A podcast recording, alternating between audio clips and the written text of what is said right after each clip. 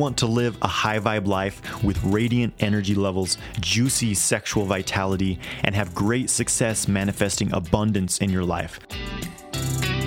Welcome to the Sexual Kung Fu Podcast, where we dive deep into sexual mastery and how to use sexual energy to magnetize your ideal life. All right, everybody, what's up? We're doing this. Welcome, guys. We're back in business. Things are good. Gonna drop some good stuff today. Today, we're going to talk about how to be a man. We're going to talk about how to build masculine energy. A few updates. What's been going on in my life? Spent the last three weeks traveling, visiting some family in Idaho, a little camping trip. It was a lot of fun. Philly Cheese, what's up? Nate Dixon, Fridolin, Fridolin, Abu, what's up, guys? Yeah, visiting some family on the West Coast. Uh, spent some time studying with uh, Scott Meredith in Seattle, who was a gangster of Tai Chi. Damn, this guy, he's a skinny little guy. But we're doing Tai Chi push hands. You know, in this class, um, he's demonstrating pushing with energy instead of your physical structure. No one can move this guy. I'm, I'm, you know, I'm, I'm fairly strong. I'm pushing him as hard as I can. I'm putting everything into it. And he just like springs me back like it's nothing. It's, it's mind blowing. I'm not, I'm also not a great, you know, push hands practitioner, but there's something going on there. It's some cool stuff. I need someone to train with. That's the problem. If there's anyone in the Asheville area who wants to train Tai Chi push hands, hit me up. And with that, what else has been going on? Yeah, yeah, that's it. That's it. I'm home. Just got home the other night. Flew in late, and uh, it's good to be back here in Asheville. So, let's talk about how to build masculine energy. Uh, it's a very important topic in this world, which is lacking a lot of um, proper masculinity for men, in my opinion. And well, let's just dive right into it.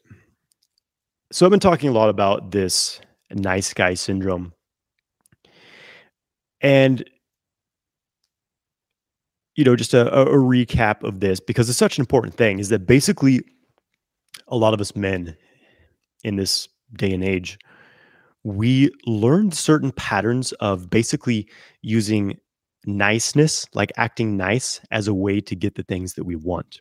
And it's really a bit of a manipulative type of behavior. And when I talk about this stuff, it it kind of triggers some guys and they start to say, "Oh, well, I don't think you should just be an asshole." And that's not really what it's about. There's a difference between being the nice guy, you know, nice guy syndrome, and being a genuinely kind person. These are two different things. The difference here is that the nice guy is he's just he's acting nice. He just has this behavioral pattern, this unconscious subconscious pattern of just smiling, uh, even when something's pissing him off, he just smiles say, "Oh, that's nice." Be agreeing with everyone around him because he doesn't want to stand out or create conflict. That's what I'm talking about, and that's that's not genuine kindness. That's just acting nice because you're afraid. It's a fear. It's a it's you know it comes back to being punished by your parents for basically you know being loud or or expressing yourself a certain way, and it creates this constriction in your expression of yourself. You literally carry around these childhood patterns for your whole life, afraid to be who you are because you're afraid of the judgment of others. And there's there's no reason for it, really. It's it's anyways, that's what I'm talking about when I'm talking about nice guy syndrome. It doesn't mean not being a kind person. That's a completely different thing. I think that kindness is a great virtue to have. But it's different than being a nice guy. So just to clarify that. So building masculine energy, first of all, I think one of the most important things is self reliance.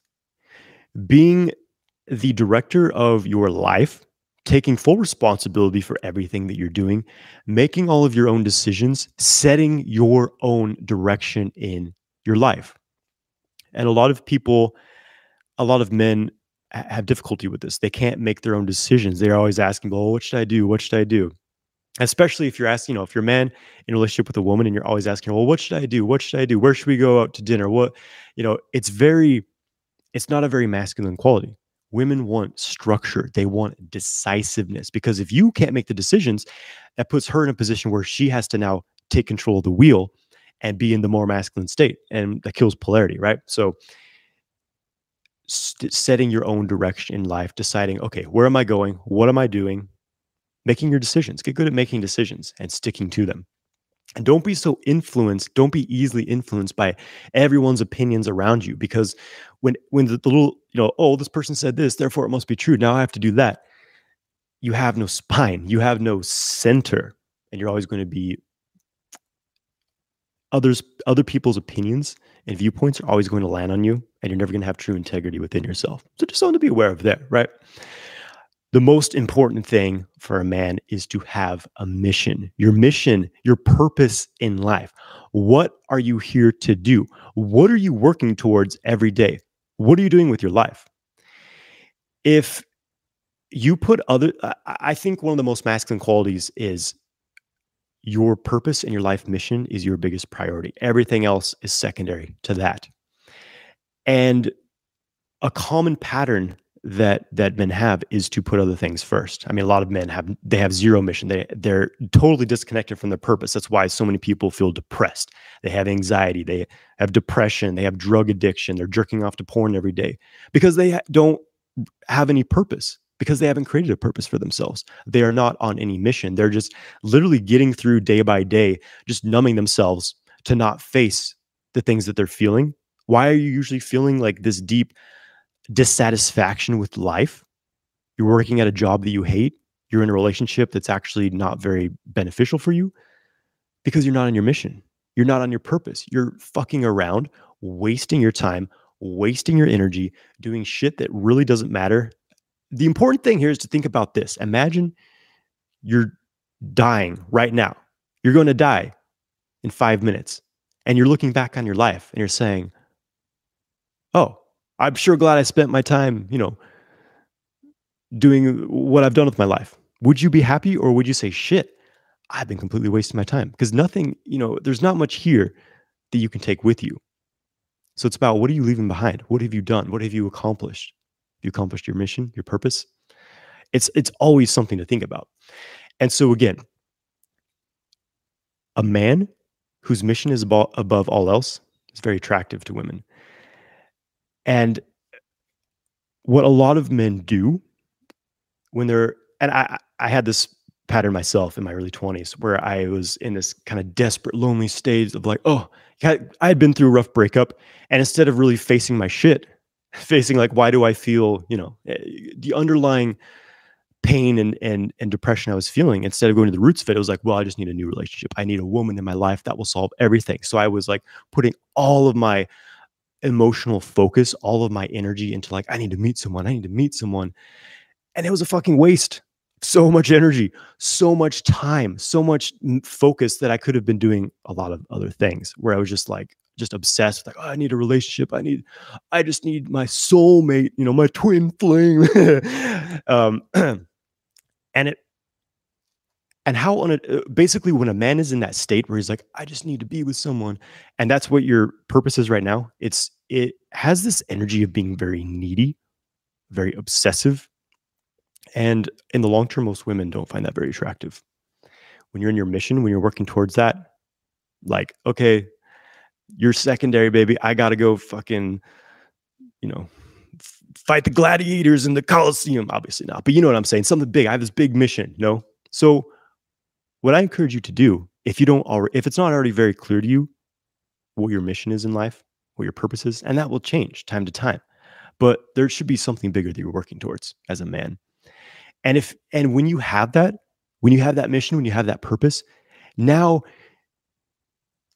you basically, I mean, fitting into the path of like internal energy cultivation, now you have something to do with this energy you're cultivating uh, practicing semen retention. Now you have something to put that sexual energy into. This is something I always tell men. They're like, well, I practice semen retention, but I just get really stuck. It just overwhelms me. It's too much arousal. It's too much energy. It's like, bro, you clearly don't have something big enough to put this energy into. Big fucking creative outlets, big projects, your work, your career. You know, you got to think bigger. So it's time, my friends. It's time to get very clear on what are your gifts, what are your skills, what are you good at, what do you enjoy doing, and how can you put that out there into the world to help clean up some of the fuckery that the planet is right now. Let's face it, you know? And, you know, I'm doing my best. I feel that my mission is to basically bring the joy and the bliss of the higher realms into this physical body and fucking party on this planet, baby, and help other men do the same. And you know, a big part of that is working with your sexual energy, having tantric sex. Oh, it feels good.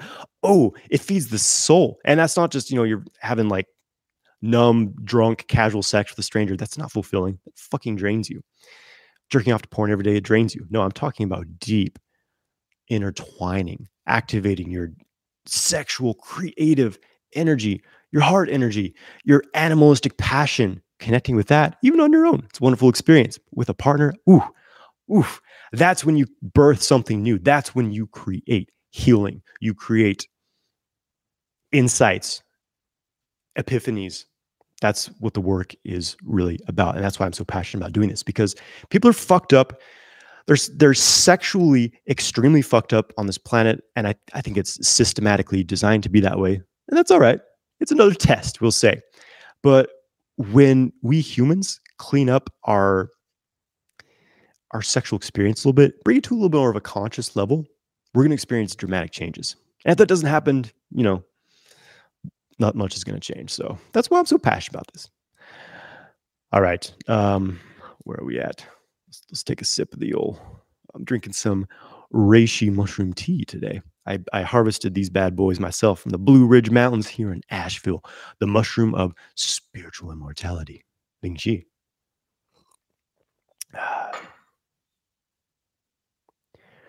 Building masculine energy. Another component of this is to develop your presence, develop your your ability to penetrate a space.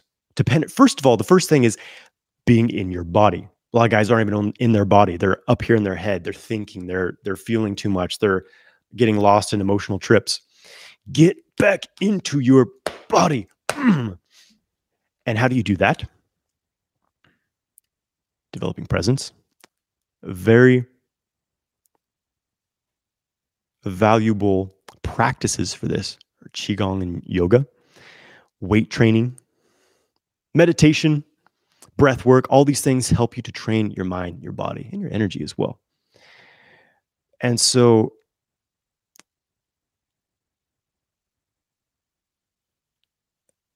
it's important. Here's the thing presence when you're interacting with people having stri- strong eye contact, having strong focus, feeling like you're here, connecting with them. And this is becoming more and more of a challenge in our current world because people are staring at screens all day.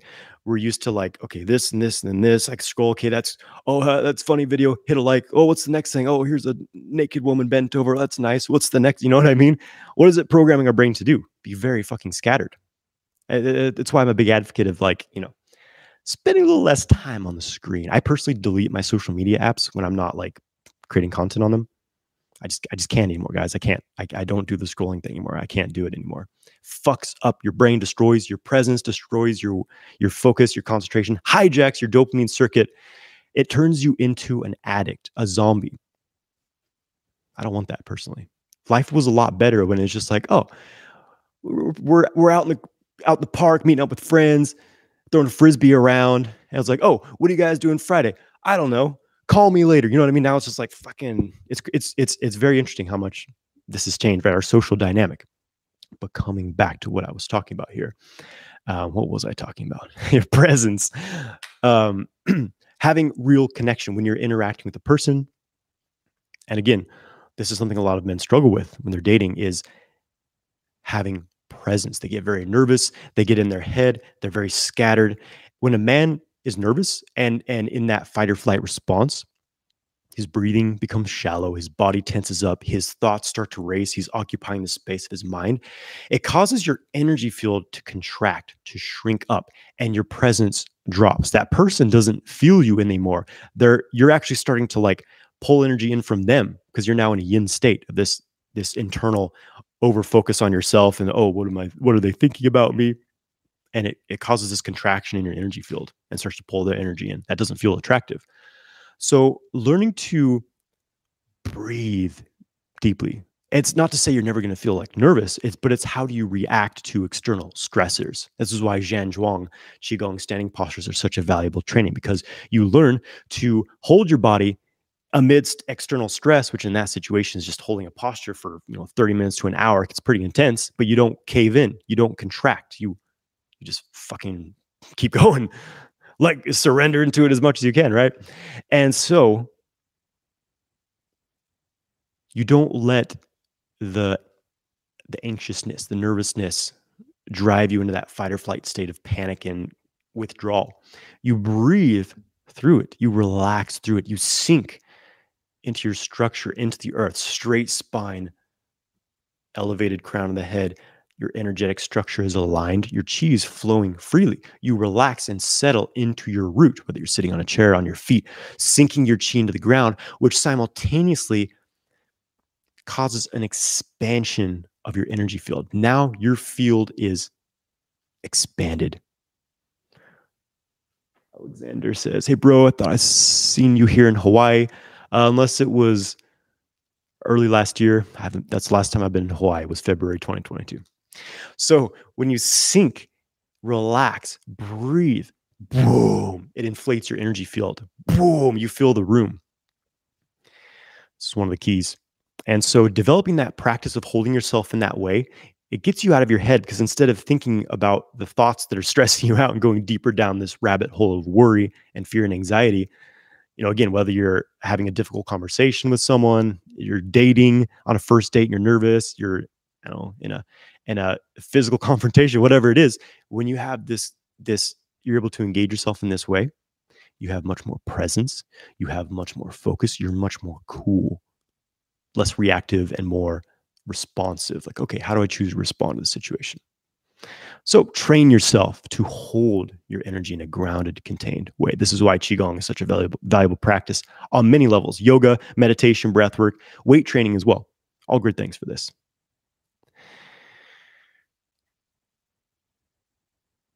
Do something difficult every day. This is a very powerful way to build your masculine energy. Coming back to what I was talking about, about everyone just being so distracted by social media and, and electronic devices now.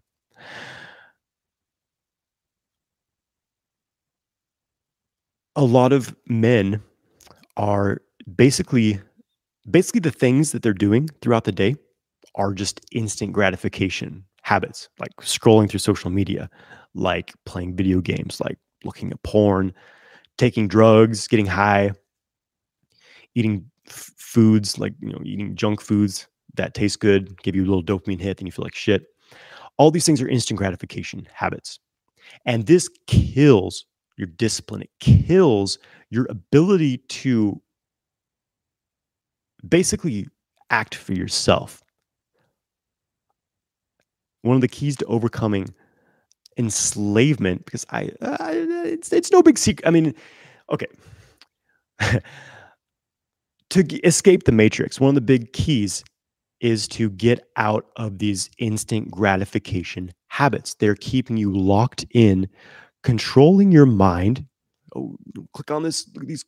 I keep uh, something to share here. I keep my phone, my iPhone on uh, grayscale, so it's black and white. So I open it up. It's it's, it's fucking boring. There's, and I've been doing this for a long time now. And like some, you know, occasionally if I'm like editing a video or something, I'll turn it off so I can see clearly. And immediately it's like, holy shit, like look at all these colors. They're so vibrant and lush. And it's like, you just like, oh, it's so beautiful. You know, you just want to like stare at the screen. The, the downside of our technology, it can enslave us. And so, you know, little hack. I keep my phone on grayscale. It's really fucking boring. I spend minimal time on it. And so basically, yeah, Being stuck in these instant gratification habits makes you lazy. It makes you always want to take the easy way out of things. And if you want to get anywhere in life, you have to work hard. You have to face your fears. You have to do things that are uncomfortable. If you want to be a man, a true masculine, strong man, you have to start facing doing something uncomfortable. It's the only way you're going to get anywhere in your life. And you could start small. Some some some good training tools for this are ice baths. No no one really wants to jump in an ice bath, you know, but like it's any of anything where it's like you don't look forward necessarily to, do, to doing the thing, but like the feeling of having done it afterwards, that's a good sign. That's something good. That that means you're facing a discomfort and it's the opposite of instant gratification. It's delayed gratification. When you're doing the thing, you're like, fuck, I don't know, man, this is intense. But afterwards, like, fuck yeah, I did that. I did that. It was uncomfortable. I didn't want to do it, but I fucking did it anyway. And you know what? It gets easier to do things like that now. It gets easier to do things you don't want to do, which is the only way you grow is to get the fuck out of your comfort zone. It's keeping you exactly where you at, keeping you doing the same things day after day after day. And if you're, you're happy with that, you're comfortable with that, that's great stay where you're at. But me personally, I want to keep elevating. I want to keep growing. And, and I imagine most of you watching this are, are similar. So do something difficult every day. Some other difficult things. Um, I, you know, one of my daily practices, literally one of the first things I do in the day is, is Zhan Zhuang practices. I was talking about this earlier. It's Qigong standing meditation where you hold these postures for, uh, you know, initially even 10, 15 minutes, but work up to 30 minutes or an hour it's difficult. It's very difficult. It's psychologically difficult. You're just fucking standing there. It's it's easy to like your mind for your mind to race. So you have to train yourself to just just be, just be. You're you you have your hands up here for 10 minutes, your shoulders start to burn, it's discomfort. It'd be easy just to take them out, like, okay, fuck this. But no, you stick through it. You keep going. That's a training that will will put some hair on your chest, boy. Put some hair on your nuts. Zhan Zhuang, ice baths. I think weight training is excellent training as well. You know, it's difficult. Any anything, anything that you don't want to do, start doing it.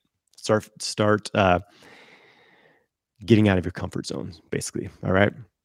Okay, and then the finally, well, okay. One other thing here, and this is really relevant. What I'm always talking about is a huge part. A huge part of building your masculine energy is cultivating your sexual energy. And as a man, uh, of course, this means no more frequent ejaculation. It's not to say you can never, ever, ever ejaculate, you know, but it's about not excessively ejaculating, which, you know, if you're ejaculating multiple times a week, it's too much. You're releasing your vitality, you're releasing your basically your masculine charge. And eventually it's going to dry you up. Eventually your testosterone is going to tank, your jing physical essence is dried up and you just feel kind of lifeless and like, you know. You become more feminized. So stop frequently ejaculating, but do cultivate your sexual energy. And this is the whole thing in sexual kung fu. It's not about stopping sex or even self pleasure. No, you you can do it as much as you want. In fact, it actually greatly benefits you to do that. The thing is, experiencing sexual pleasure and orgasm regularly, it makes you feel more creative. You feel healthier. You feel more energized, confident. Life is more enjoyable when you're regularly experiencing sexual pleasure and orgasm. You feel great. Ah, that's that's what our sexual experience is meant to be. It's meant to be this healing, inspiring, creative. It just it's fucking juicy. It's juicy as fuck. Oh, feels good. And when you're not doing it, you just kind of lose your zest for life. But here's the thing we must learn to do it properly. And this is what sexual kung fu is all about, baby. For a man, it means learning to have non ejaculatory orgasms so that sex no longer drains your energy. Uh, it means learning how to develop your ejaculation control so you can fuck like a king for hours at a time and like what, nothing. What? What? I'll keep going. I don't care. That's that's how that's how it goes when you train in sexual kung fu. You can literally fuck for hours and like no big deal.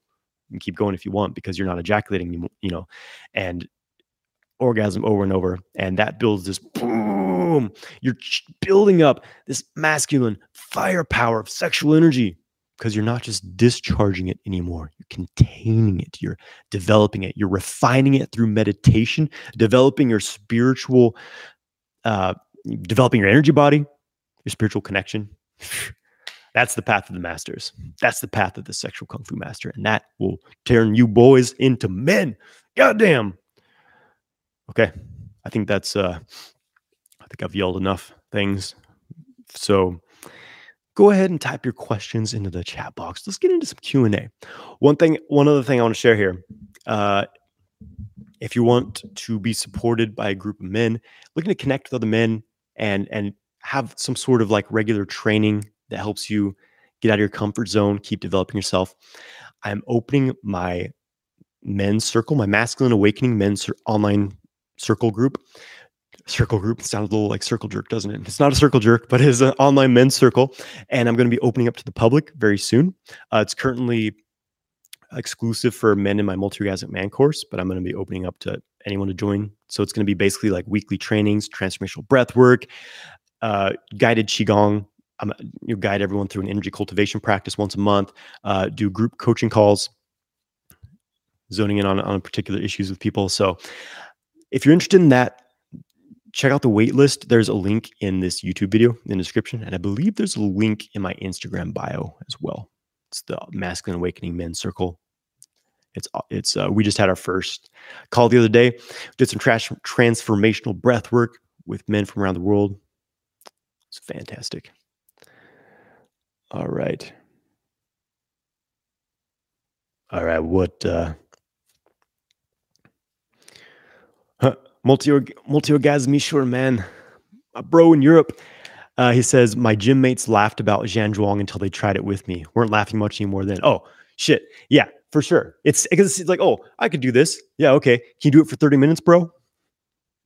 Yeah. Same, even more so, you know, I was uh, training with Scott Meredith in Seattle, and he comes from the school of kind of Zheng Manqing Tai Chi, specifically Ben Benjamin Lo's flavor of that. Uh, and his whole thing was holding Tai Chi postures, but you're, you know, you're super sunken into it. Like he's adjusting me into. I'm like, shit. Like now I feel the burn. He's like, he's like, most people can't even hold this for three minutes, and it's true. Like I, I can do. You know, it's it's fucking hard. So that's that's that's a good, well, ego destroyer, but also discipline builders. The static stance practices phenomenal, but it's not even for the sake. I mean, what? Eh, I mean, it is it is a good benefit of the practice is it develops your willpower to just fucking keep going under tremendous discomfort and pain. But that's not really the purpose of the practice. They're tremendously powerful energy cultivation practices, just phenomenal. Builds chi pressure like you wouldn't believe, son. It's amazing. That practice changed my life. I do it every every single day. I do my Zhan Zhuang, baby. What? What?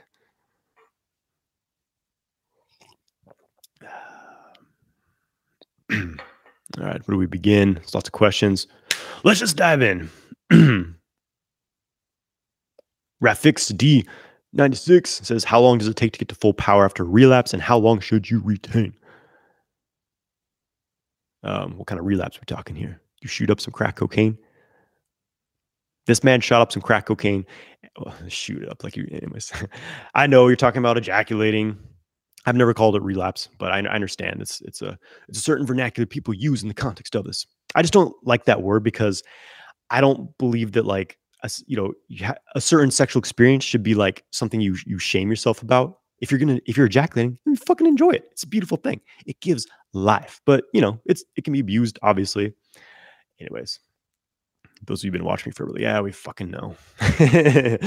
uh, anyways, you've ejaculated. How long does it get to full power? I don't know. It depends. It's going to be different for everyone. Depends how your hormones are, depends how your jing is. If you're fucking depleted, it's going to wipe you out for a while, like maybe a week till you, or maybe two weeks. When I first started practicing retention at the age of 24, it's been 10 years, guys. Whew. Um, it would 24, 25 years old when I was, you know, I would ejaculate and it, it would take about two weeks for me to get back to full power, full power. Now I'm 10 years older, I'm 34, and you know, I I currently ejaculate about once a month during sex. Just you know, I explained this before. It's it's my optimal frequency. It's especially as part of sexual kung fu. You're I'm drawing all this sexual energy every day from my genitals, especially before if I'm going to ejaculate, I fucking draw that shit up for at least 20 minutes, then let it rip, and it's just like shooting out an empty seed. There's not much in there, and I don't feel so. Basically, I'm back to full power within a couple days. So it just it depends. I, I, am actually planning on making a video more about this, like basically what affects the refractory period after ejaculating, how you can shorten that, but basically maximizing your hormones, maximizing your energy cultivation. is going to be a big key to that. Mm.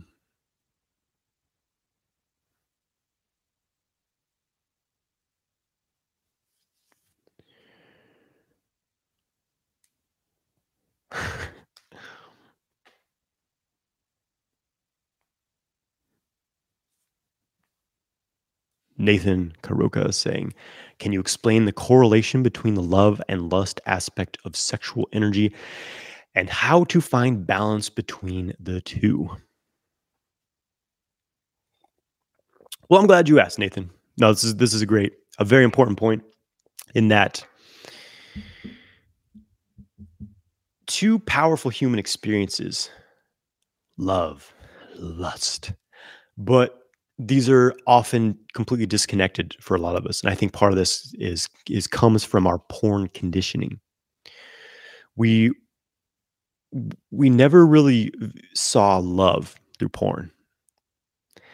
Um, so basically, for men, for a lot of people, this may be prominent for women as well, but you know, definitely, definitely a thing for men is that the sexual center and the heart center are disconnected. So, love and lust are these two things that they may like basically like a pendulum. It's one side or the other. So and it's not to say here i'm not saying like lust is wrong. Like people have say oh well, you should never have lustful experience sex like no i like to have crazy animalist, animalistic, passions, sex myself, you know, like I like to fuck my partner's brains out like a wild animal. But I like to bring the heart, you know, there has to be some element of heart energy there for me, or else it's it's never ultimately fulfilling. Like if you're just just fucking your brains out every day and just ejaculating madly just lust it's it it never satisfies you it never fulfills you it always leaves you wanting more there's no satisfaction. And that's what dries up men literally like a raisin is over ejaculating. Lust is this heavy energy connected to the water element. Um it's this it, it's tied into the survival instinct the the will to keep em, embodiment embodying. You know water's about embodiment survival. And so that you know, it's linked to that. But when that's again when that's your only experience of sex it's never fulfilling love is a very deep, fulfilling. Love is about connection. It's about completion. It's it's uh, you know true, deep, uncon- unconditional love is arising from yuan chi, what the Taoists call yuan chi, original qi, source energy, which is pure love. You know, I've been practicing Taoist internal alchemy for quite a while now, and recently I've had has a powerful breakthroughs in my practice where I'm experiencing the realm what they call Tai Yi, the oneness which are which further gave birth to these more polarized realms the different heavens you know one is later heaven which we embody which we call the physical plane. But the source of all things is complete unconditional love and being in that space is fucking phenomenal. It's like a deep orgasmic ocean of just everything's one thing. It's just like it's a fucking love fest. Feels amazing. Anyways that's where we come from right so, so love is a powerful energy, but as as a connection to the heart center, well, we're, we're really going places, aren't we? That's how it goes. It's, it's why I do these. It's fun. It brings out a different. We just never know what's going to come out of my mouth. You know what I'm saying? So, basically, this is also a fire water dynamic here because the water element is that lustful energy, the genitals, the sexual energy. And again, it's this heavy energy, it wants to sink down.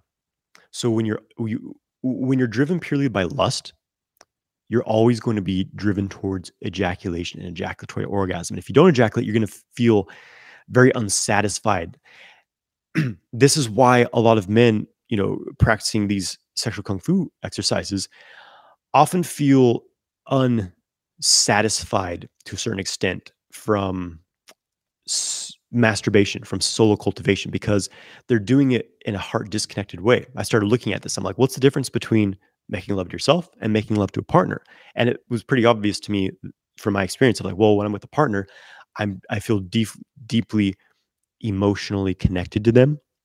There's love, and like there's an activated activation of my heart energy. Oh, of course. Versus often when I'm by my, you know, self cultivating, it's just like lustful images and just like ah, fucking, you know, you know how we guys are, and there's not much heart in it. So I started bringing that into my practice. Like when I would practice self stimulation, self cultivation, I started focusing on on just generating feelings of love, pure, just ooh ah, love in my heart. And you know what? It made the experience much more orgasmic, much more embodied, contained, and much more fulfilling. Instead of feeling like ah, I'm just fucking horny at the end, I felt like ooh, I feel satisfied. I feel like I've made love to myself, and that's a wonderful thing. And so, what's happening here, basically, uh, an important part of sexual kung fu practice is to reconnect the heart energy with the sexual energy. It becomes this alchemy between them. And what's happening energetically is the fire energy of the heart.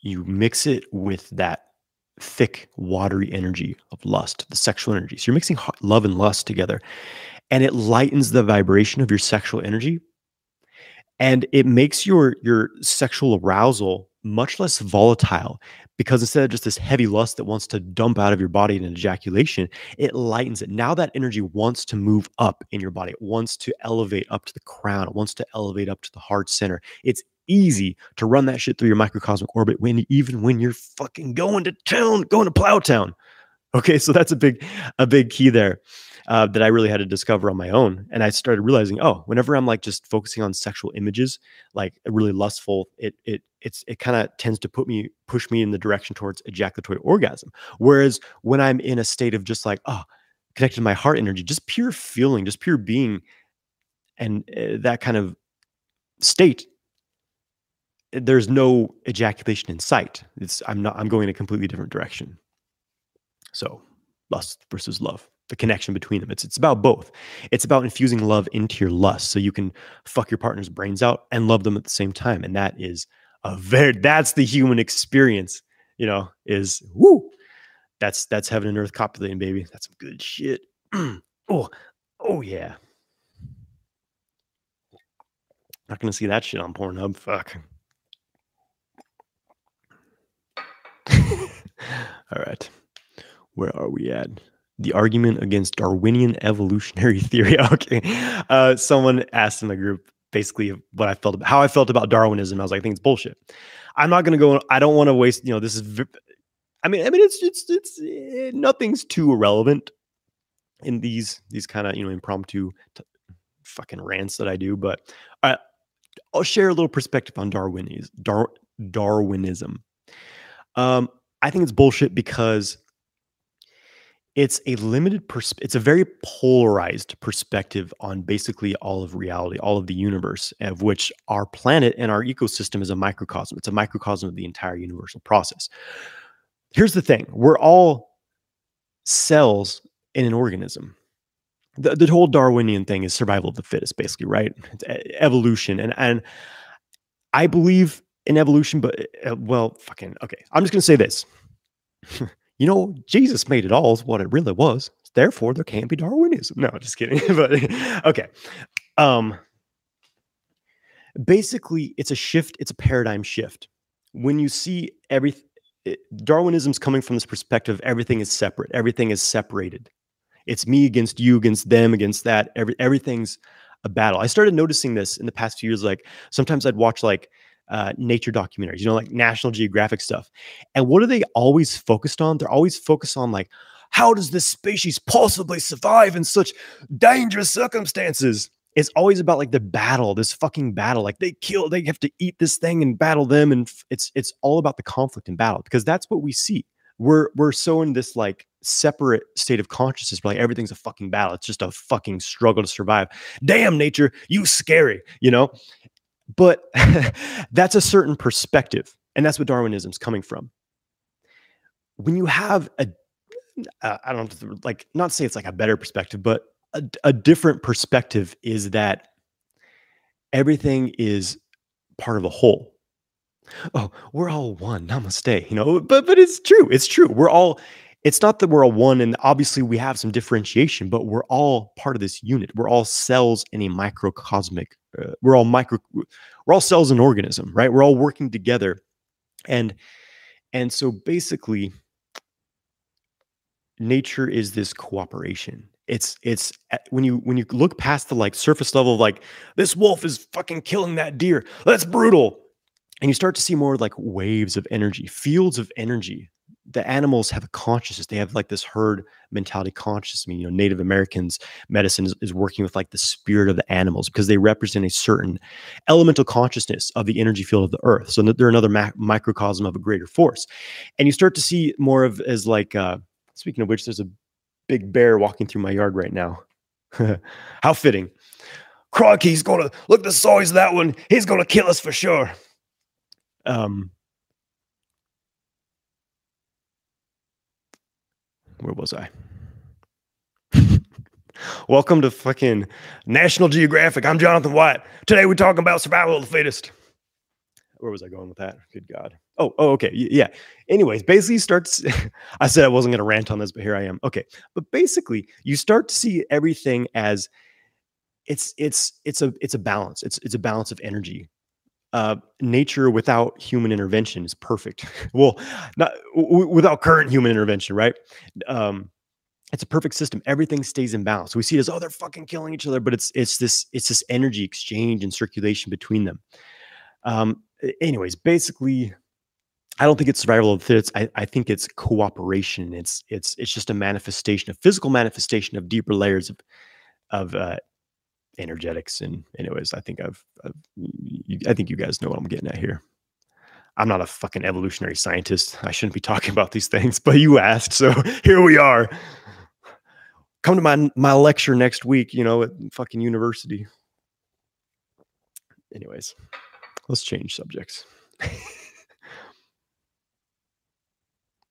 Neko's asking, did you learn anything from Joe Dispenza? Yeah, I mean, you know, I've read his books and stuff.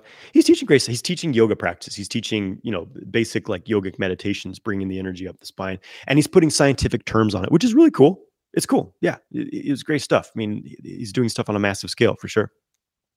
It's great.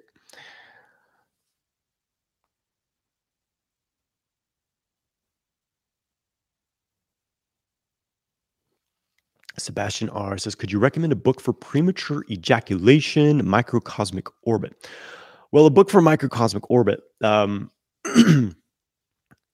Mantak Chia's Awaken Healing Energy Through the Tao is a great one, kind of classic on the microcosmic orbit. Yang Jwing Ming has a book, uh, Small Heavenly Circulation Qigong. It's Qigong Meditation, Small Heavenly Circulation. That's a really great one on the microcosmic orbit as well. A book for premature ejaculation. Um, you know, for my current understandings of premature ejaculation, I haven't seen a good book on the subject. I'm actually I'm writing one myself though. I've been working on my book. Um, I'm I've I started a year ago. Then you know it's, it's it's a lot of fucking work to write a book. I don't know if you've ever written a book. It's a lot. But anyways, what I'm doing now is like okay, I need to write 10 minutes a day. Write for at least 10 minutes a day, and I'll have this I'll have this damn thing done.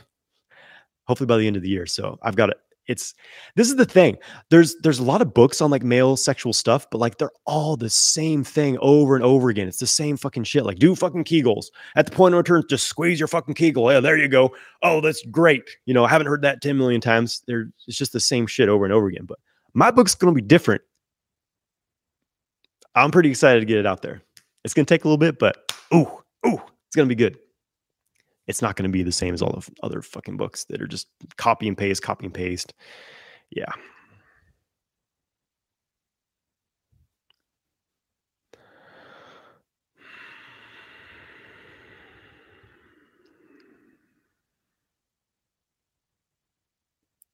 Uh, Ramesh, uh, Ramesh, uh, Ramesh, Ram, 21 says, Do you have a video for the standing Qigong? Yes. If you go on my YouTube channel or just look up Sexual Kung Fu uh, Standing Meditation Qigong or Zhan Zhuang Qigong, Z H A N Z H U A N G, I got to practice on there.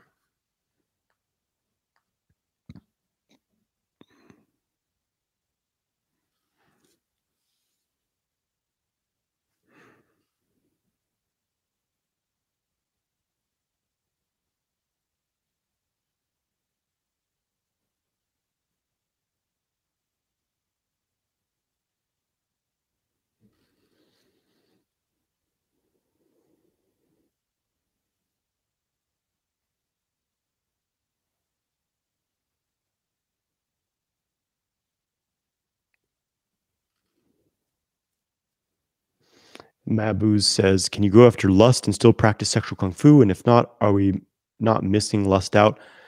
Um, and I basically was talking about this. The whole thing is like, it's fine. Lust. I mean, it's an. You're not going to fuel probably sexual arousal without lust because ultimately that's that's a huge part of it.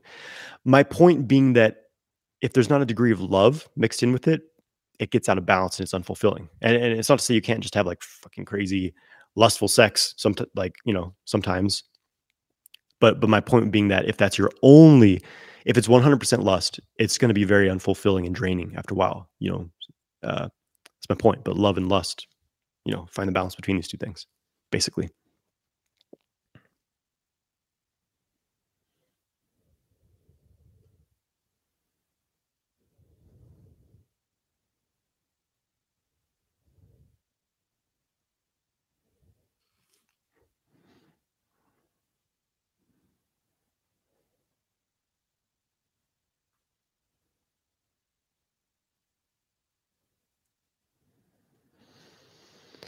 Okay. M. MP Cheed Chied says, Do you have any tips on leading in sex without being goal or ending oriented? I'm trying to just create the space for connection and be open to sensations, but end a little less directional without having an end goal. Yeah, I mean, it's, it's a good question. Basically, leading in sex, it shouldn't be like, uh, yeah, you don't want to be like goal oriented, like, well, this is how it all has to go. Like, it has to end with you having an orgasm and me having an orgasm. Like, not goal oriented in that way, but like it's more of an in the moment, like, okay, like what's going to be next? It, part of it, I think, comes from being able to read your partner. As a as a man in sex with a woman, you want to be really penetrating your partner with your awareness, feeling what you know. Well, just just just just yeah, penetrating them with awareness. And when you're doing that, you it, it becomes really obvious to you like how they're reacting and like when they want more, when they want something different etc. So it's just a practice of it's it's really a dance. You know, it's like maybe we need a new position now. Maybe I like touch her here now. Maybe I, um, you know, massage her back because I'm giving it to her from behind, baby. Whatever, you know, just be playful with it and um, just knowing like where it's going next, keeping it fresh. Uh, it's is you know hopefully that that helps. But basically, it's being when you're in the moment, then you can very much lead because you naturally feel like, oh, I feel like I feel like this next. I feel like that next. And rather than like, well, will this bring us to an orgasm? And of course, that's a natural part of it, but yeah. Lex Lieberman from Medellin. Thank you, brother. Swift Garces says, What happens internally on day 74 of semen retention? Um, it's not really like uh, I've seen people that like put out these timelines like on day 21 of semen retention, this happens on day 30. It's it's a bunch of bullshit. Like I say this having I've been doing semen retention for 10 years, and I can say like and it, after you know four or five years of doing it, when my hormone system really like rebalanced, I kind of rebuilt my jing it was pretty much like homeostasis. It's like, okay, this is just like how my system is now. And like, it's, uh, yeah, it's not like you ejaculate. No, now you're back at 0% energy. Day 21, you're this. On day 74, all of a sudden your fucking pineal gland activates. Like, I've seen people say, like, oh, yeah, practicing semen retention will just give you complete spiritual enlightenment all on its own. It's a bunch of bullshit. It's you, semen retention, you're just stopping a leak so your endocrine system can build back up. Your energy can build back up. That's what's happening. So that's what's happening internally on day 74 is your your body's just readjusting.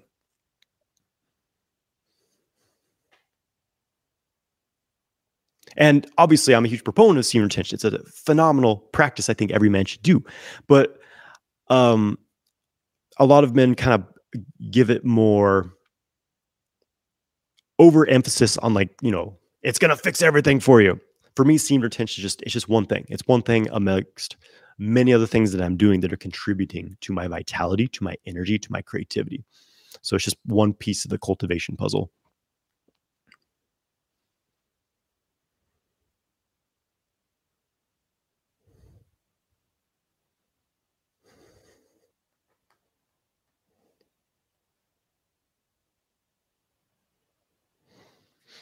Jaramara says, "Tell us more about your psychedelic trip, please. Which one?"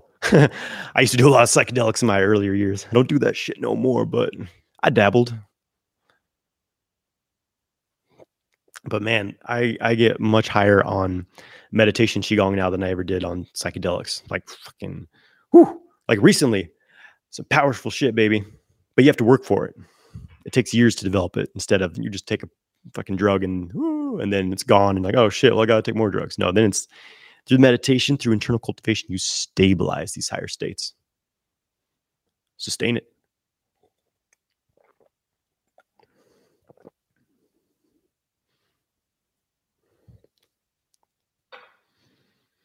Nathan is asking, I noticed when I do a certain technique during solo cultivation, I feel a huge surge of energy through my body. It often becomes overwhelming. What would you recommend to hold this state for longer? Well, the first thing is don't get attached to the states, you know, because it becomes the whole thing of like chasing after an orgasm. Like I have to make this certain thing happen. It becomes a contrivance. You you uh, you can't force these things to be sustained. You can experiment with it, of course. You can say, hey, maybe if I do this and this and that. But generally, the more powerful and like kind of sudden something like that is, where all of a sudden it's just like a oh fuck type thing. Usually, the less sustainable it is. It's more of a peak type thing. I'm not saying it's necessarily like a peak orgasm, but just what I've noticed is generally the more like it's just like a fucking you know semi truck hitting you all of a sudden. It's it they tend to be more fleeting experiences. Whereas like when it's more of a slow building wash and like oh fuck i'm here whoa you know that's that's more of like sustaining it um but this i mean this it's it's it's different every time you know i haven't like you know i'm multi-orgasmic i'm having multiple orgasms during my sexual experiences but it's still like i can't quite control them because it's it's it's different than the ejaculatory orgasm. You always kind of know what's going to happen with that one, but these energetic orgasms, it just depends like how open you are on that day, what channels are open, kind of where's your energy centered. You know, where's is your heart open? Is your your crown open? You're going to blast off into a cosmic orgasm. You just never, I just never fucking know. And you know what? Um, and and I kind of had a similar mind state for a while. I was like, well, how do I really like make this happen? Because we want to be able to just control everything and and do it at will. But I think for me now, it's just kind of part of the magic is like it's always going to be different, and I never know what's going to happen. You know, like like uh, last week, my partner and I were having like we were going to sleep. I was tired as shit, and then all of a sudden, like we started having crazy amazing sex and like fucking cosmic orgasms like oh shit like i didn't see that coming I was just I just wanted to go to sleep. You know what I mean? And so, um, and eh, something else I'll share is when I was learning this when I when I was first getting you know pretty good at this sexual kung fu practice, I would have like these powerful non-ejaculatory orgasms. But then the next session, I wouldn't have such a powerful non-ejaculatory orgasm. Like, oh, I'm failing. I'm not as good at this. But um, what I realize is again, things are just different every day it's just you can't you can't hold on to and try to grab onto these states. That's part of the beauty of them. You know it's like the most enjoyable beautiful things are the things that are fleeting you know like the like the the plum tree blossom that blossoms a few days out of the year. It's that that fleeting experience is much more beautiful. So when you accept this you're able to accept that you know just allow things to be as they are. Just allow what is.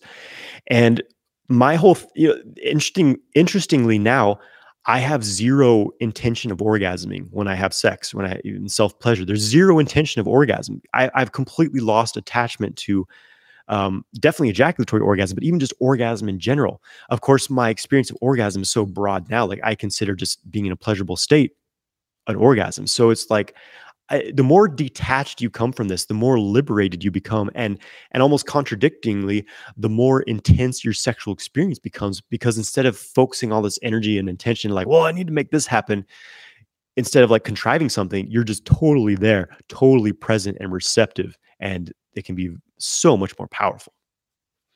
And just a little, you know, thing to share with you guys. You, uh, what I'm talking about is it's a bit more of an advanced level of work and this is ultimately where the path of sexual kung fu leads but if you want to you know if you're like well how do i how do i start experiencing this Johnathan? Like where, where, do i what is the training to do this? You know this is what my courses are for. Um, the first starting point if you're if you're super new to all this stuff start with my sexual kung fu workout. It's a really simple daily routine you can use that will build your sexual power and help you start to circulate sexual energy through your body. If you're ready for like a full on training, but still kind of a beginner level, uh, my male sexual mastery course is a really good introductory program to the sexual kung fu exercises. And then if you're like, I want the advanced, full on 100% deep dive, that's the multi orgasmic man 12 week course. So just, you know, how, how to to get into this stuff, have to dive into this get training, get the get the ball rolling, my friends.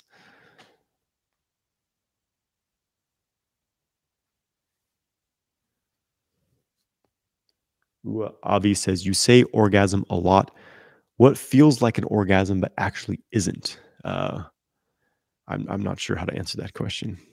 Because my definition of orgasm is I consider an orgasm to be a pleasurable sensation in the body that is kind of outside your normal day to day experience. That's my definition of an orgasm.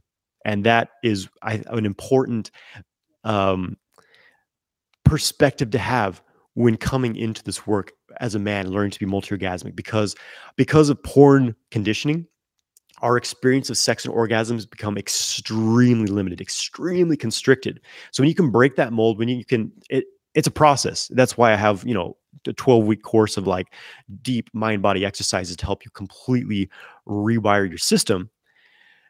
Then you open up to this whole i mean god damn most men, I'd say like 98% of men on this planet, they're experiencing like a, a one one hundredth of the sexual pleasure that they could be experiencing. And this is what the, this work unlocks. So that's what's up. Oh, my legs here.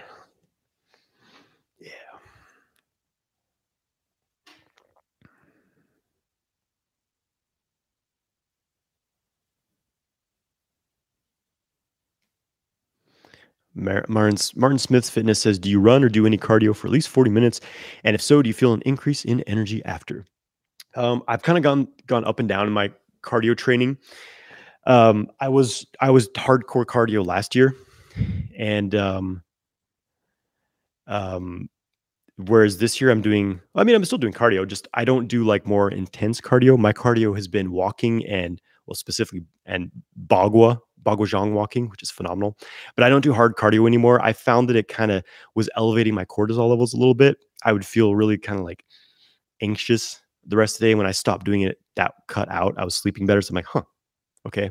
And now, and that's not like a like that's something that may there's probably other factors and things like that. But um I prefer I now prefer more gentle cardio than like intense like running and things like that but it, it's going to change. Like I'll, i bet I'll be doing more soon. You know, it's just it's it's always changing for me. I think the cardio exercise is important and it can be very beneficial, but uh, I don't think it's like a be all exercise by any means. I get more energy from qigong, absolutely.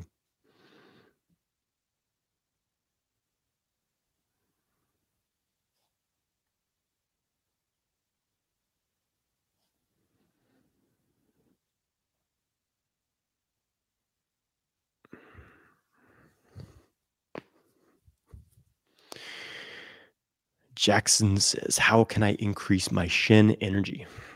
Meditate, practice spiritual connection, connect with the stars. Um, you can focus on the upper center, the upper dantian. I, I have a video on YouTube. Look up sexual kung fu, pineal gland breathing. That will help activate this area.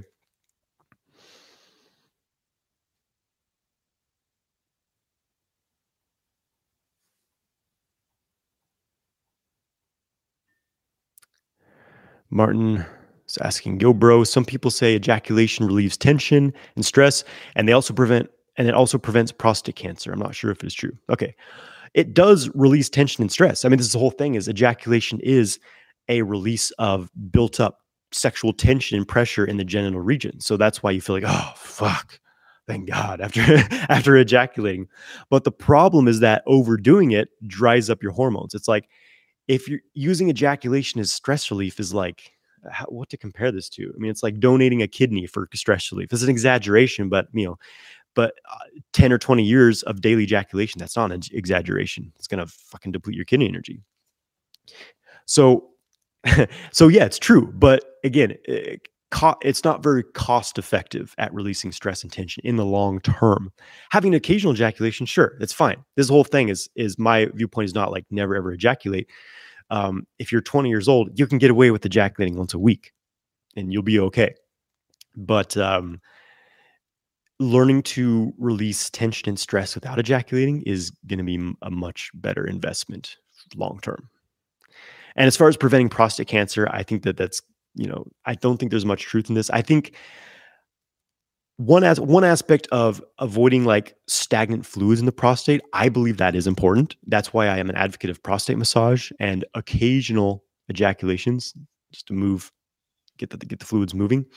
Um, but uh, at the same time, um, if ejaculation is the only thing you're doing to try to take care of your prostate, you're you know you're not doing that much. Prostate health which is very important because 50% or more of men end up with prostate ailments, uh, but it's, it's not that difficult to take care of your prostate. One of the biggest problems with, with prostate stuff is heavy metals. Um, what is it? Cadmium, which is a very common environmental toxin. It tends to accumulate in the prostate, and that may be one of the factors of prostate cancer. So, heavy metal detox.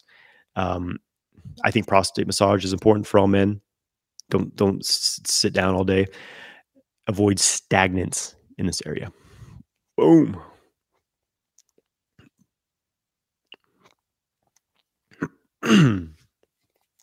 Civics 2K says, with strengthening my pelvic floor muscles by actually workouts, not squeezing it, and microcosmic orbit breathing, also strengthening pelvic muscles is okay. The, uh, I think your question is strengthening the pelvic muscles by like doing more uh, functional exercises like squats and things like that versus just doing Kegels.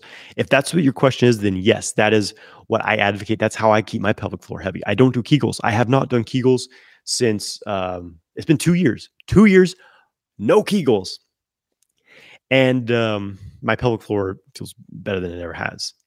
I have complete ejaculation control very good sexual vitality, very, very powerful erections. My erections have been off the hook. Just, just, just, FYI, my erections have been rock solid, baby. I've been really, you know, I've been maximizing my health and hormones. I'm doing a bunch of detox. I'll be sharing more about that soon. But uh, yeah, everything's good. So that's my approach. I think Kegels are a very specialized exercise that can be beneficial for some people, but for me, they created a lot of hypertension in my pelvic floor, and I felt better once I stopped doing them and uh, I, I uh, squats, lunges that will build your pelvic floor in conjunction with the surrounding muscle groups, which is a much more holistic way of going about it.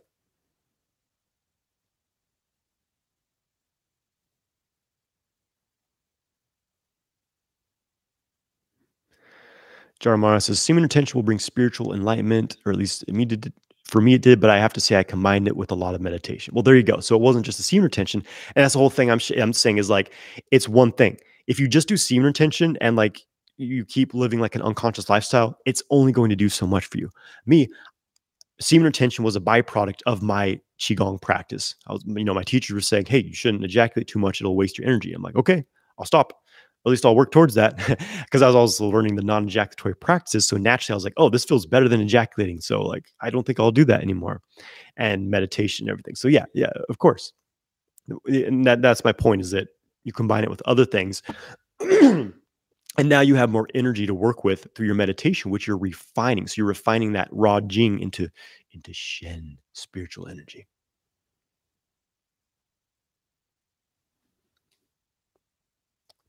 Trust None says, "Do you do the horse dance?" Um, yeah, I mean, I do. There's a there's some practices I do that involve a horse dance, but I'm not like like endurance standing in a horse dance. I used to do that for a while, but I if I want to strengthen my legs, I like just like lifting weights. It's a lot quicker and more efficient.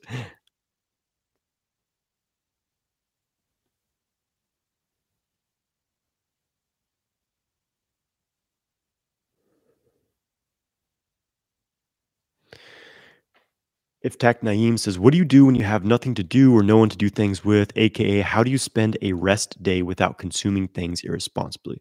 It's a good question. Uh, for me, it's usually my weekends are are pretty chill. It's my like, okay, I'm fucking, I, I tend to go hard during the week. So I'm like, I'm ready to like just have some quiet time on the weekend. I like to walk in nature. I love to go on walks in nature. Walking specifically can be a very powerful practice in itself of like, because I noticed my tendency in the past to just be like, just fucking thinking, getting lost in my head and thoughts while walking. You're not fully, you're not getting the full benefit you could of a walk. It can be a practice, right? So what I do now is almost like qigong walking. And sometimes I'm doing more like energy circulation things while I'm walking. But my favorite thing to do is to just just how much presence can I have in the in the moment as I'm walking. So I listen to the sounds, the birds, the wind in the trees, like almost like you were listening to an interesting piece of music. Just really focus on that. And that brings you strongly into the present moment. And I just focus on like lowering my breath into my belly, really just like melting tension and just like, you know, slow down a little bit. So I'm, I'm very centered. And it starts to feel like instead of I'm like moving around on the earth, it starts to feel like I'm just standing in place, moving my legs, and I'm like pulling the whole planet like a treadmill. It's feeling very, very centered. So I like walking, reading books, just, you know, meditating, doing Qigong, just chilling, you know, lay in the grass, watch the trees go by. Nature time, baby. Play a musical instrument.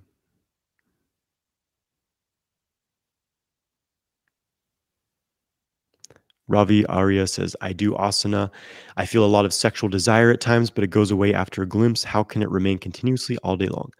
Okay, my perspective on this is that you don't want your sexual desire to go away. If you have zero sex sexual desire, zero sex drive, it usually means your hormones are low, your low testosterone. And I know that that's kind of a common thing, like the the brahmacharya, the yoga thing is like you should have no sex drive, you should have no sexual thoughts.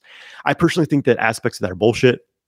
Personally, because it's like your sex drive, your sexual desire, it's a driving force you want to work with. So the thing is, is you have to be comfortable, first of all, with feeling that, oh, ooh, ooh, you know, that that energy of desire. And then you have to allow it to, you have to redirect it into other things. Like I feel horny. What if I play a musical instrument, write a piece of music? What's going to come out then? What if I go outside and you know go to the gym do a workout. What if i put it into something? This is the whole path of sexual kung fu. It's not about suppressing. I've never said you should never have sexual desire. No it's but it's it's about when that sexual desire leads you to waste that energy to ejaculate impulsively to porn or just you know meaningless sex you've lost something. That's the problem. So sexual desire isn't the problem. It's being controlled by it to do negative things. So when you practice sexual kung fu in a way that you now channel that energy into positive things. The sexual desire is a fuel. It's a different perspective, but it's it's it's what's worked the best for me personally.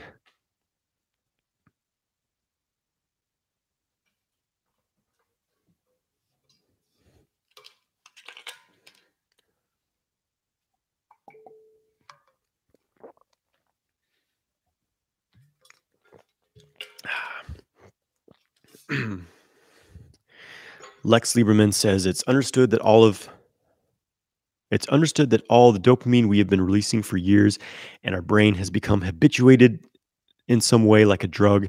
In the same way do you think that this should be gradual and allow yourself to leave these habits periodically? Or do you think that it should be blunt and leave everything like right away? Wouldn't that be somewhat counterproductive due, due to neurobiological issues so basically, the question here is if you have a lot of like instant gratification habits, like should you really just like cut them all and walk away, or like kind of slowly, like okay, maybe I'm jerking off to porn every day. Well, maybe I only jerk off to porn every three days. I don't know. My here's my perspective on this. How I did this, and of course, this was back in 2013, 2014, where there was social media and stuff, but it's it wasn't nearly as like intense and like attention sucking as it as it is now. So I had that in my favor, I suppose. Plus, at the time I'd gotten rid of my smartphone, I had a flip phone. I was living very minimal lifestyle. So, um, and uh, all is part of my journey, you know, to, to support. I mean, if I was doing it now, I think the biggest thing is is really the, the, the biggest things for people that are fucking up their brain, their dopamine habits are everything on a phone, everything on a smartphone, on a computer.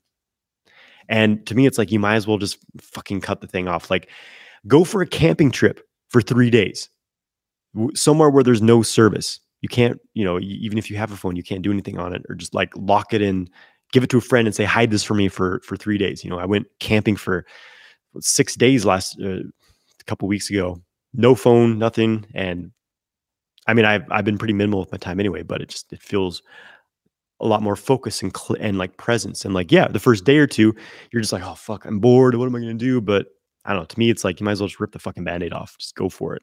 But even like even one day without using screens, you'll be surprised at how much it increases your focus and just just your, your presence in the moment. Simon says, "Do you have experience being sexual on psychedelics?" yes, I do, and uh, it's interesting. It's it can be really fucking weird too, but very powerful as well. But to be honest, the sex I'm having now, tantric sex, is ten times anything I experienced on psychedelics. I mean, it feels very psychedelic. I think you're releasing probably chemicals in the brain. So, something's happening because I get to the same space with tantric sex. It doesn't happen every time, but when it does happen, it's fucking intense. Go to hyperspace and I'm like in the 10th dimension, there's like fucking other beings there. Like, what the fuck? Like, it gets weird, you know? It's, that's why I say you don't need drugs when you do this stuff. You just have to practice hard.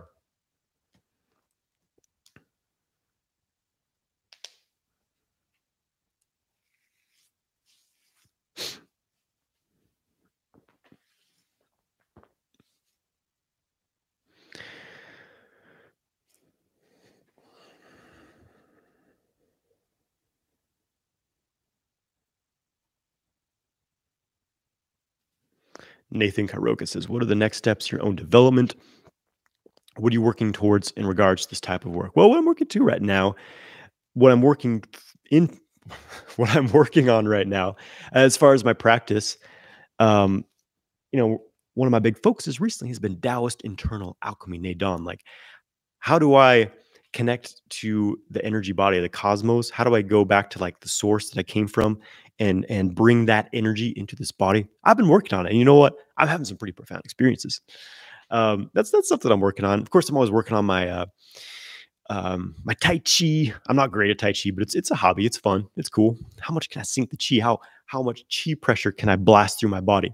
You know, my Qigong, Bagua has been a big focal point as well. Xing Yi Chuan, uh, some Mantis stuff too. Some Mantis Neigong system I've been I've been uh, studying. Uh, you know, this is my practice. There's always things I'm working on. Um, and uh, and of course, much of the things I'm sharing today, I'm still working on like my um, just being a better man in my relationship, in my business, in you know, as as as a man sharing this work to to, to all you guys. You know, I'm just I'm always working on things. Uh, always accepting that I have weaknesses and um, a lot of room for growth. I'm nowhere near like a level of mastery. I, I, feel like with anything in my life, and so I'm always just just pushing harder and harder and harder, uh, going deeper into things.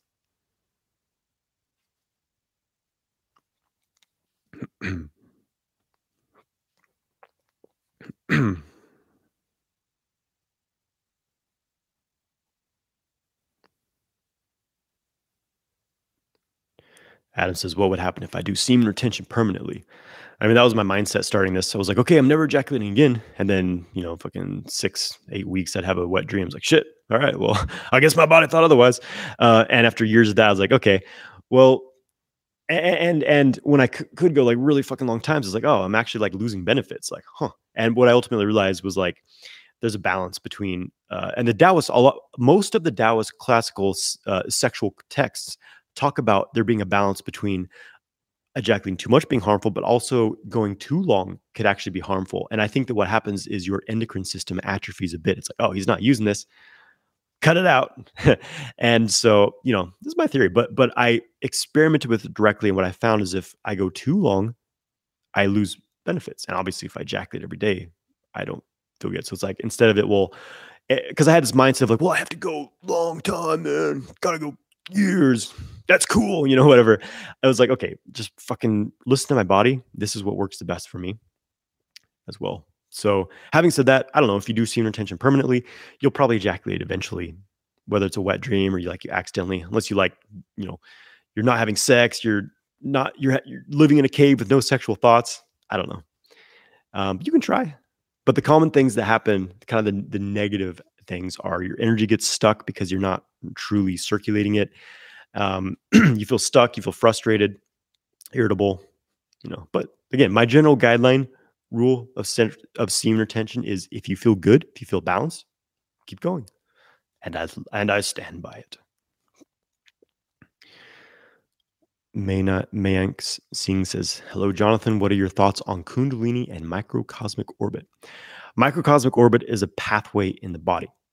It's an energy pathway up the back the body, down the front. Kundalini is a type of energy, you know, lies dormant at the spine. Um, but I believe the Kundalini, when it rises, is going through the Chongmai, the central channel, which is not the microcosmic orbit. It's it's within the microcosmic orbits. This, it's kind of this container around the Chongmai or the Sushumna. And so um, I don't believe you can breathe the Kundalini through the microcosmic orbit, but I could be wrong, you know.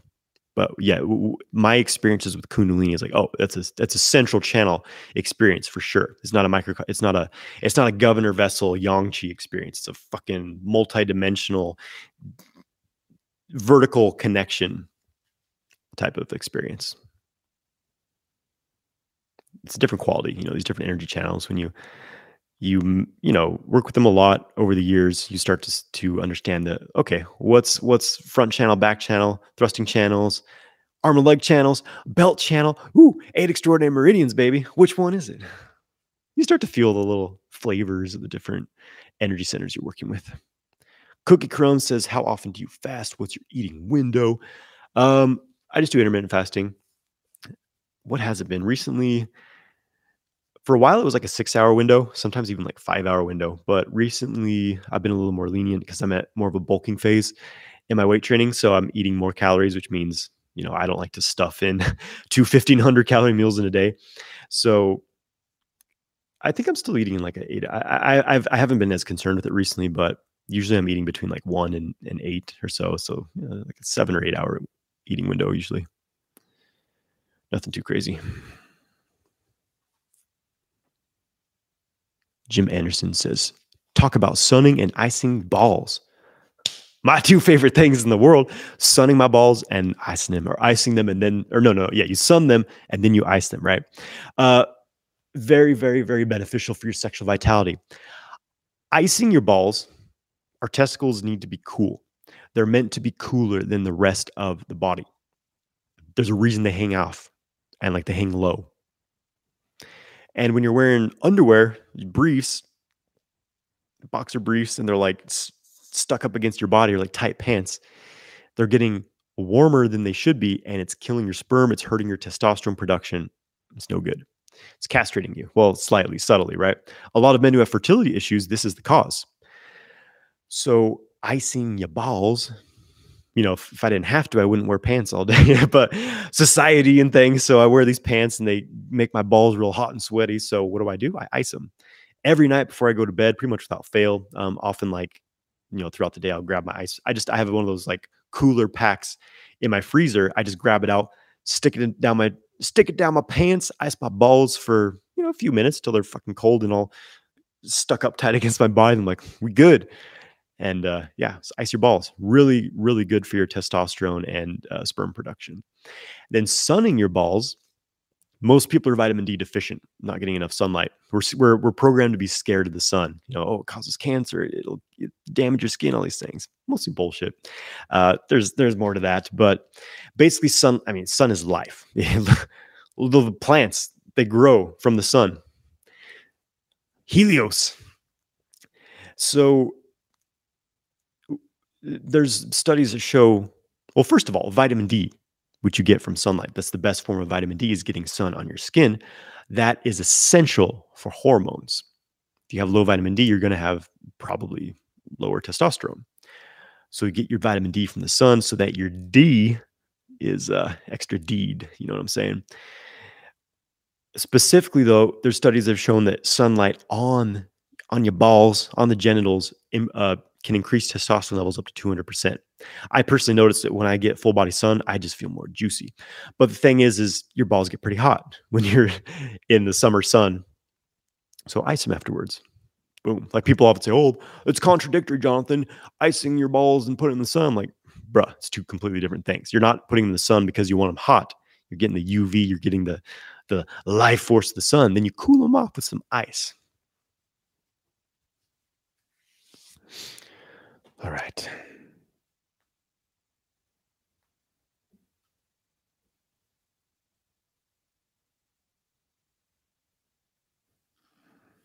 I am a Blanco says, What are the practices to reach the levels where you can orgasm without ejaculating?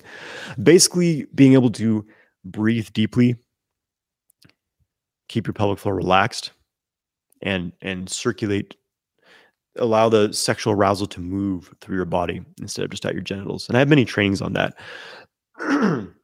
on my YouTube channel, go to my sexual kung fu exercises playlist. And if you want, you know, the, I was talking earlier about like the organized trainings I have on this stuff on my my courses, a really good starting point is sexual kung fu workout. The next point, like a full on kind of training in this stuff, will be male sexual mastery course. All right, guys, I'm kind of wrapping up here. I'm going to pick just a couple more questions to answer.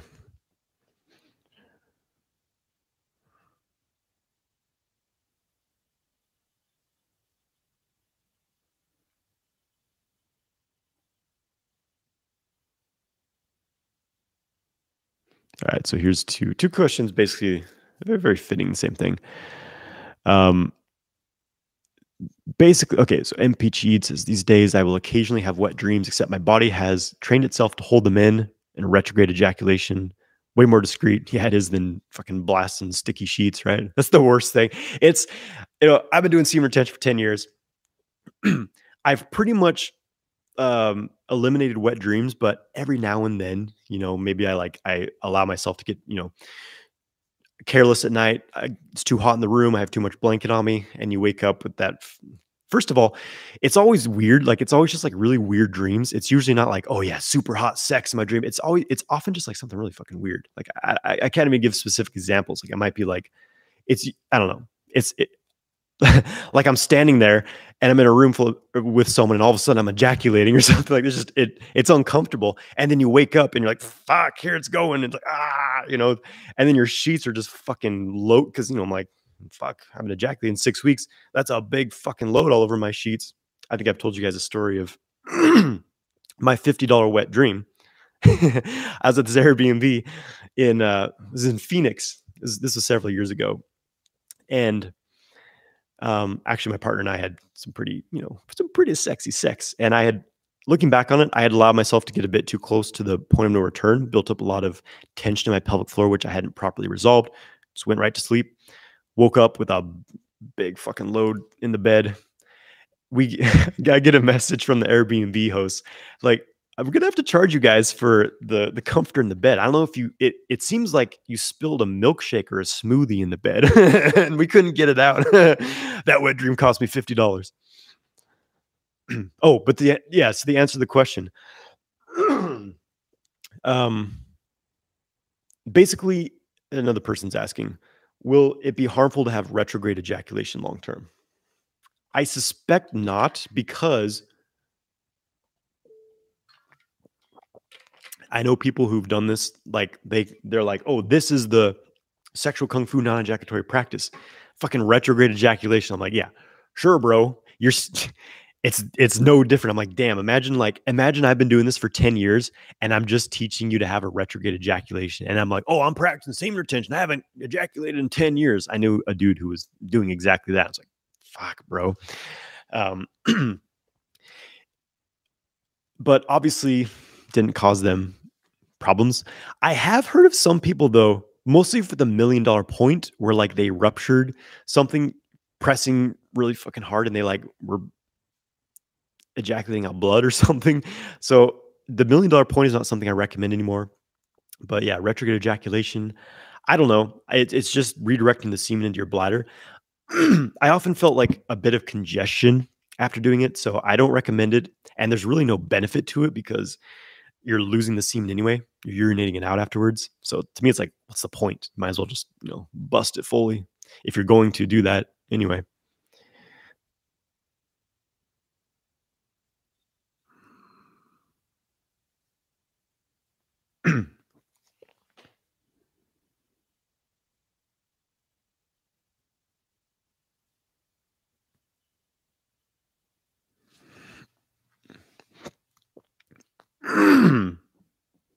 Slim Diesel says, How many hours sleep are you getting per night? Uh, my most ideal is eight. Um, you know, some nights I, I, can easily get away with six or seven, but I feel best when I get eight hours. You know, slept a solid eight hours last night. Night before, got like six hours, but yeah, usually usually seven to eight hours. Yeah. Phil Brad says, "Question: Can you use wet dreams to help you sleep at night?" Um, for me personally, whenever I've had a wet dream, I actually usually feel quite energized afterwards and have trouble going back to sleep. Yeah, so not for me. Coffee and semen retention. I mean, coffee with or without semen retention is about the same. the effect it has is that it um, it's it really it stimulates your adrenals to release cortisol and adrenaline and you experience that as like oh i feel more energized. Yeah because you're in fight or flight state now right? And it's it's it's tapping your reserves your reserve energy. So it's like spending from your bank account to have to uh, to make it seem like you have more now. Um and and for a lot of people it depends on your constitution. Like for a lot of people like a cup of coffee a day is going to be fine for them.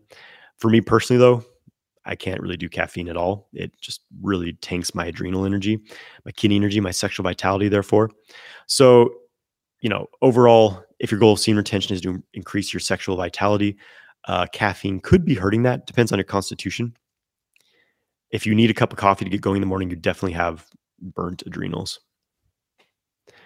Human says, I get constipation on semen retention. Any tips? Make sure you're getting plenty of fiber in your diet um, avoiding stress. Don't, you know, spending too much time sitting down is going to be not so good. Little belly massage, massage, Chi Nei Tsang.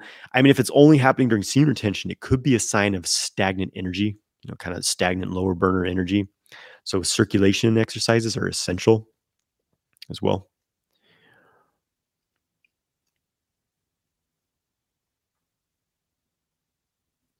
Soul Flame says, Question I read that doing the microcosmic orbit isn't recommended, but just clearing blocks is better. A bit like carving the trench as the water will flow on its own. What do you think?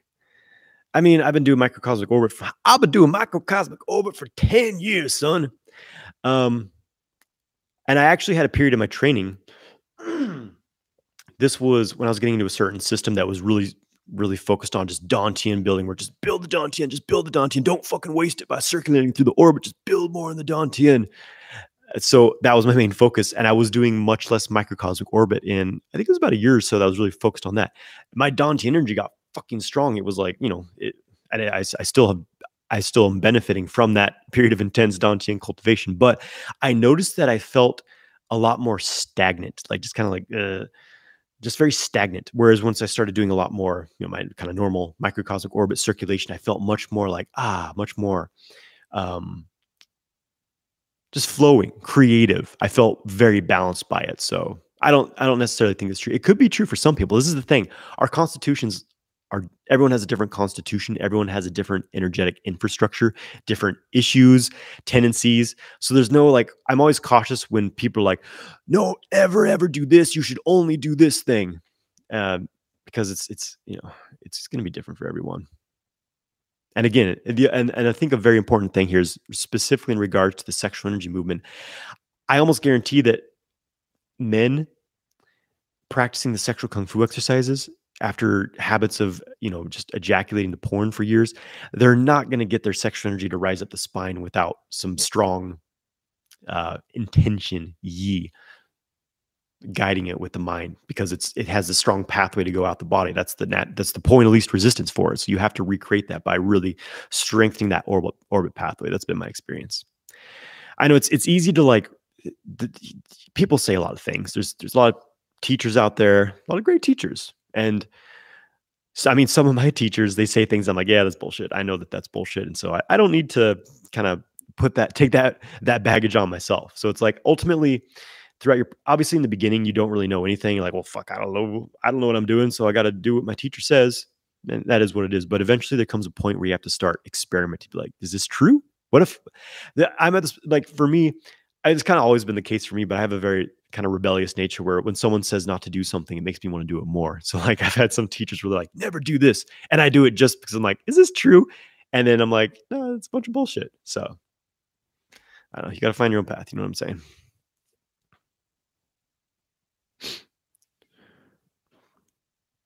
Some Diesel says, I wake up after four hours, less sleep needed on retention. I mean, I experienced that where I thought I was needing less sleep. Like there's a period where I was sleeping like, yeah, I was sleeping like five hours a night. Like, yeah, so, uh. what it usually is, is you're excessively sympathetic. Your your fight or flight response is activated. Your adrenals are pumping 24 seven. Um, something that can't happen when your yang chi is out of balance, which is something that can happen on semen retention without balancing exercises. And but after a period of time, you start to get burnt the fuck out. I almost guarantee that you're not getting enough sleep unless you have like a really, really strong meditation and stillness practice. Four hours of sleep is you're probably going to see some hormonal declines, you know, at some point. So be careful about that.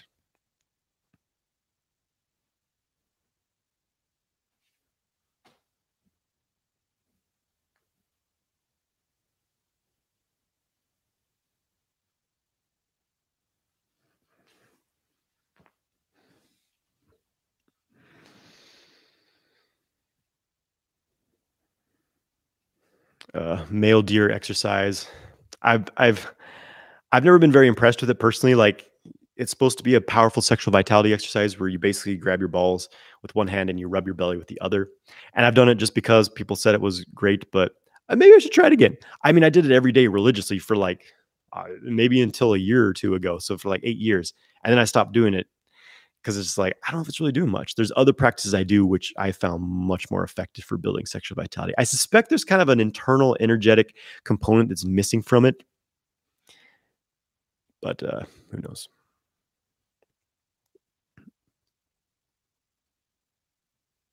Okay, last two questions. I am here says can't seem to find a balance between building sexual energy and falling into sex porn addiction. Well, this comes down to getting into an embodied experience of sex versus a visual experience of sex. We've been trained to be very visually oriented as men through porn. And so what I, what I recommend you do is to get out of this like imagery body parts in in your eyes and in your mind and into feeling your body. This was a huge shift in my practice where it was like, oh, if I just like maybe use a bit of fantasy just to get aroused in the first place, but once you're there, just focus completely on building arousal just through body sensation alone. And something I'm really realizing now is that because this is a common thing men ask me about is like, I just don't feel aroused when I'm by myself without porn or whatever. I think partially is maybe a bit of disruption of your arousal system from um, porn and how it fucks up your dopamine circuit and your arousal response.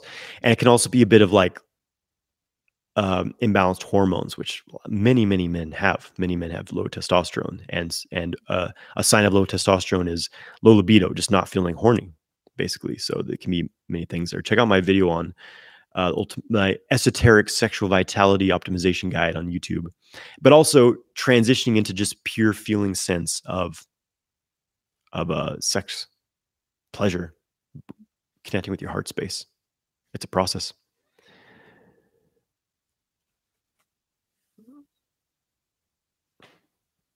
Gourmet Caso says, How can I know if I have pelvic floor tension? Is there any methods to know it? Well, here's a, a giveaway is, is during sexual stimulation, you're masturbating or having sex, when your penis is stimulated, if you feel like your, your pelvic floor is squeezing, like you're doing a Kegel, even like just a little bit, like slightly from that, it means you have a, a, a tension pattern in your pelvic floor. Most men do, though. So if like basically sexual control is an issue at all. Like if you uh, if you have difficulty controlling ejaculation, likely pelvic floor, pelvic floor tension. Okay, guys, I'm out. Thanks everyone for joining. Good to see you guys. Thanks for bringing your questions, bringing your energy, your presence. Good to connect with you guys. And again, uh, if you're interested in the, the, the when I open the online masculine awakening men's circle to the public, if you want to join that, there's a wait list in this YouTube video description. There's a link in my Instagram bio, I think, as well. So, all right, take care, guys. Have a great weekend. Uh, oh, wait, wait, wait. wait. Slim Diesel says, What's your max time holding a Kegel? I haven't done a Kegel in over two years. Kegels destroy your pelvic floor for a lot of people. But back in the day, I used to do them for like five minutes at a time or some shit. Like I was doing ridiculous Kegel holds. All right. See you guys. Boom. Take it easy. Thank you for joining me on this episode of the Sexual Kung Fu Podcast. Make sure you grab my free ejaculation control guide in the description and follow Sexual Kung Fu on Instagram and YouTube.